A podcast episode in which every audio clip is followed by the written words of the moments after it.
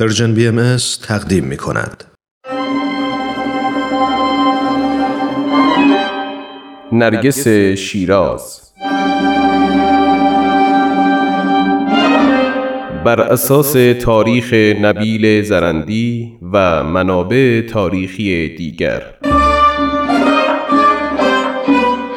قسمت سوم.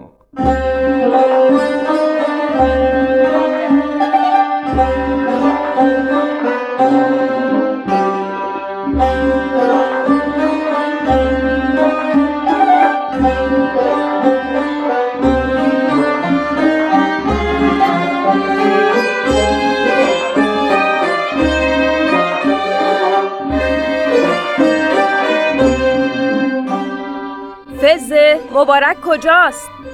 برای خرید او را به بیرون از منزل فرستادم. دست به جنبان و شام را حاضر کن. الان که خیلی زود است خانم. هرچه میگویم انجام بده. سید علی محمد زودتر تشریف آوردند. معمولا به این زودی نمی آمدند. هنوز اذان مغرب هم نشده. گفتم دست به جنبان.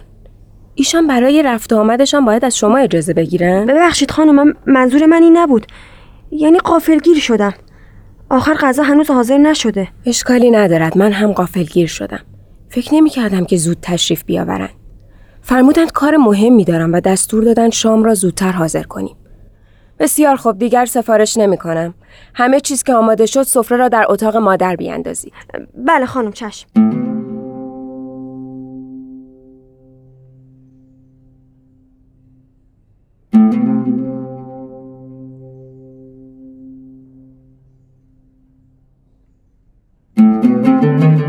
حضرت باب پس از صرف شام به اتاق خود تشریف بردند.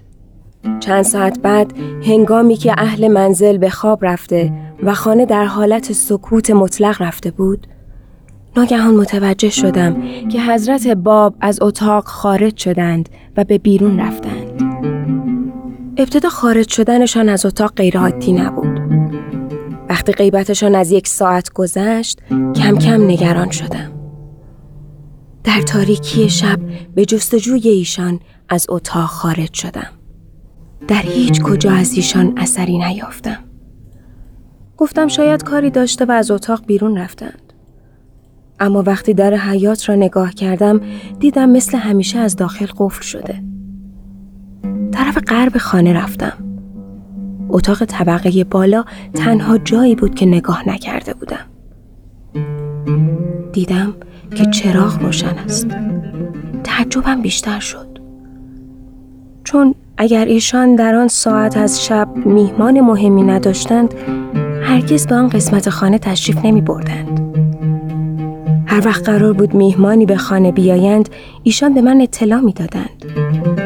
ولی در آن شب به من نگفته بودند که میهمانی خواهند داشت. با همین کنجکاوی و تعجب از پله‌های شمالی خانه به بالا رفتم. در آنجا حضرت باب را دیدم که در اتاق ایستاده و دست‌هایشان را به سمت آسمان بلند کردند. در حالی که سیل اشک از چشمان مبارکشان جاری بود، با صدایی دلکش به مناجات مشغول بودند.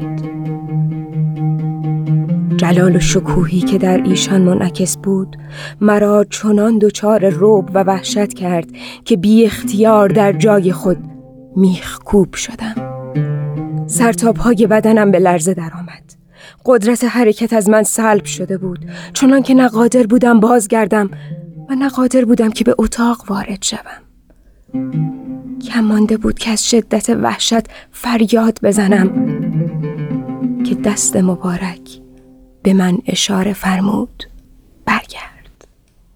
این حرکت دست ایشان قدرتی به من داد که توانستم به اتاق خود مراجعت کنم. تمام طول آن شب را به اضطراب گذراندم. همین که خواب چشمانم را فرا می گرفت، آن منظره اتاق جلوی نظرم جان گرفته و از خواب می پریدم. از خود می پرسیدم چه پیش آمده که همسرم این گونه به تضرع مشغول است. خلاصه این که بر همین افکار بودم تا اینکه سپیده سر زد و صدای اذان بلند شد. الله اکبر، الله اکبر، الله اکبر، الله اکبر. اشهد ان لا اله الا الله، اشهد ان لا اله الا الله. صبح روز بعد من طبق معمول هر روز بساط صبحانه را در اتاق والده مبارک آماده کردم. مادر در اتاق تشریف نداشتند. حضرت باب وارد اتاق شدند. قوری و سماور را روبه راه کردم و از اتاق خارج شدم بدون آنکه از ماجرای شب قبل چیزی بدانم. بعدها خانم برایم تعریف کردند که در آن صبح نورا بر ایشان چه گذشت. وارد اتاق شدم. حضرت چای می نوشیدند. به محض اینکه چشمانم به جمال ایشان روشن شد، شکوه و جلال شب قبل دیدگانم را تسخیر کرد. رنگم پرید و باز سر تا پایم به لرزه افتاد. ایشان گویی از حالم با خبر بودند. با نهایت محبت فرمودند: بنشینید. سپس استکان چای خود را به من عنایت کرده و من باقی چای ایشان را نوشیدم. آرام شدم و قدرت درونیم به من بازگشت. سپس پرسیدند: چرا ناراحتید؟ پاسخ دادم: شما دیگر آن شخصی که از دوران بچگی می شناختم نیستید. ما با هم بزرگ شدیم. با این حال در مقابلم شخصی کاملا متفاوت می بینم. شما عوض شده اید. این تغییرات در شما باعث نگرانی و اضطرابم شده. حضرت لبخند زده و فرمودند: خواست خداوند این بوده که تو مرا در آن حالت ببینی تا هرگز شک و تردیدی به خود راه ندهی. یقین بدان من موعودی هستم که مردم 1000 سال است انتظار آمدنش را می‌کشند. من در دم به خاک افتاده و سجده کرده و ایمان آوردم.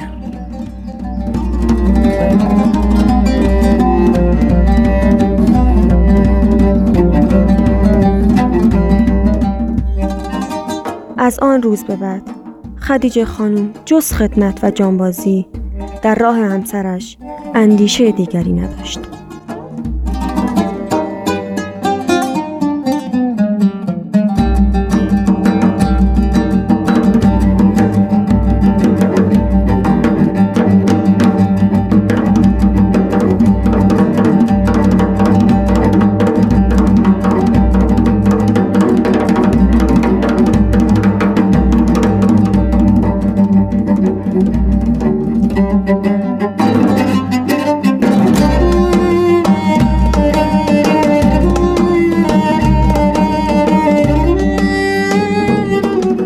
پایان قسمت سوم. شنوندگان عزیز، قسمت بعدی نمایشنامه رادیویی نرگس شیراز را از پرژن BMS دنبال کنید.